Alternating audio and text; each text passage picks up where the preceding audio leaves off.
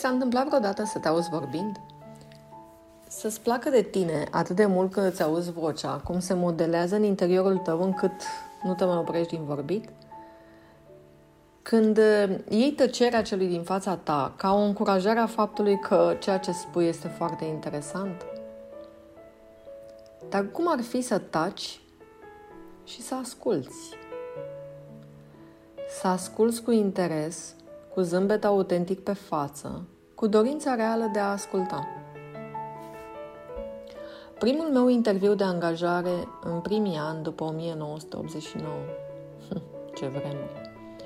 După ce am terminat facultatea, m-am aruncat cu capul înainte în antreprenoriat. Însă, după vreo 2 ani, am simțit nevoia să intru în lumea corporatistă. Habar nu aveam ce însemna asta atunci, însă m-a atras un anunț din presă. Mm, da, pe atunci anunțurile de angajare erau publicate în presa scrisă. Se căuta un recruiter pentru o agenție de recrutare și selecție de personal. Habar n-aveam ce face recruiterul ăla toată ziua. Dar asta a fost de ajuns să-mi stârnească curiozitatea. Culmea este că am fost selectată și am înțeles că un recruiter ar trebui să aibă răbdare, să asculte mai mult decât să vorbească, să înțeleagă care este DC-ul fiecărui candidat, pentru a-și da seama dacă se potrivește cu DC-ul firmei angajatoare. Și, în aroganța vârstei mele de atunci, mi-am zis că pot face și eu asta. Nu pare a fi atât de greu. Și așa am ajuns la interviul final cu cel care conducea acea agenție, Bill, un american care nu știa română. Și ce să vezi, eu pe vremea aia nu prea știam engleză. Asta îmi plăcea cel mai mult la versiunea mea de atunci. Mă aruncam cu capul înainte, nu-mi păsa de consecințe, încercam să fac orice îmi place, chiar dacă nu știam mare lucru și mai ales nu acceptam compromisuri. Iată-mă din nou la acea firmă, de data asta în fața lui Bill – doar imaginează-ți-l. Un tip înalt, impunător, cu ochii albaștri ca cerul senin și cu cel mai luminos zâmbet pe care îl văzusem în viața mea până atunci. I-am zâmbit foarte fericită. Cred că și puțin tâmp, dacă mi-amintesc bine acum, fascinată de felul în care arăta, într-o perioadă în care în jurul tău vedeai numai oameni triști, cenușii, la propriu și la figurat, și plin de griji. I-am strâns mâna, m-am uitat în ochii lui și l-am întrebat How are you? How do you feel? În cele câteva cuvinte pe care le știam și eu de introducere într-o conversație în limba engleză. Și mi-a răspuns. Timp de o oră a vorbit numai el, într-una.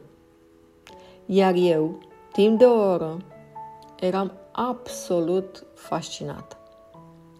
Mă uitam la Bill cât de frumos vorbește, cu atâta pasiune, cum ochii lui transmiteau bunătate și fericire. Nu înțelegeam nici măcar 10% din ce spunea. Însă ce conta asta? Eu eram acolo pentru el, ochi și urechi. Îi acordam atenția mea 100%. Din când în când îi spuneam, Really?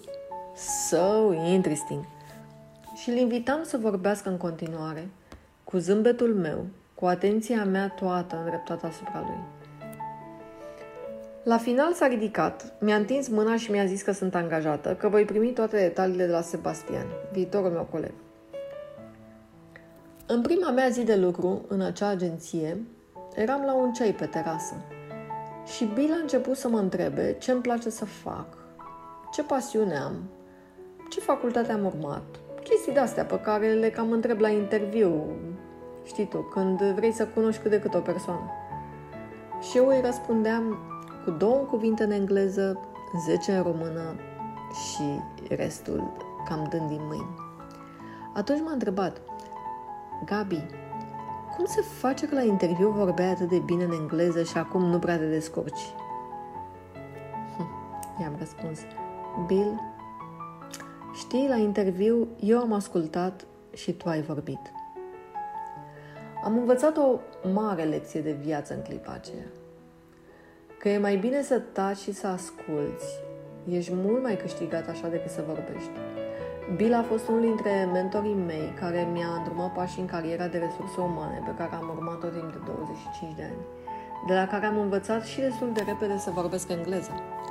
Cel mai probabil, dacă nu ascultam și vorbeam atunci la interviul meu de angajare, nu aveam șansa să lucrez în acest domeniu fascinant și cel mai probabil, cariera mea ar fi avut o altă traiectorie.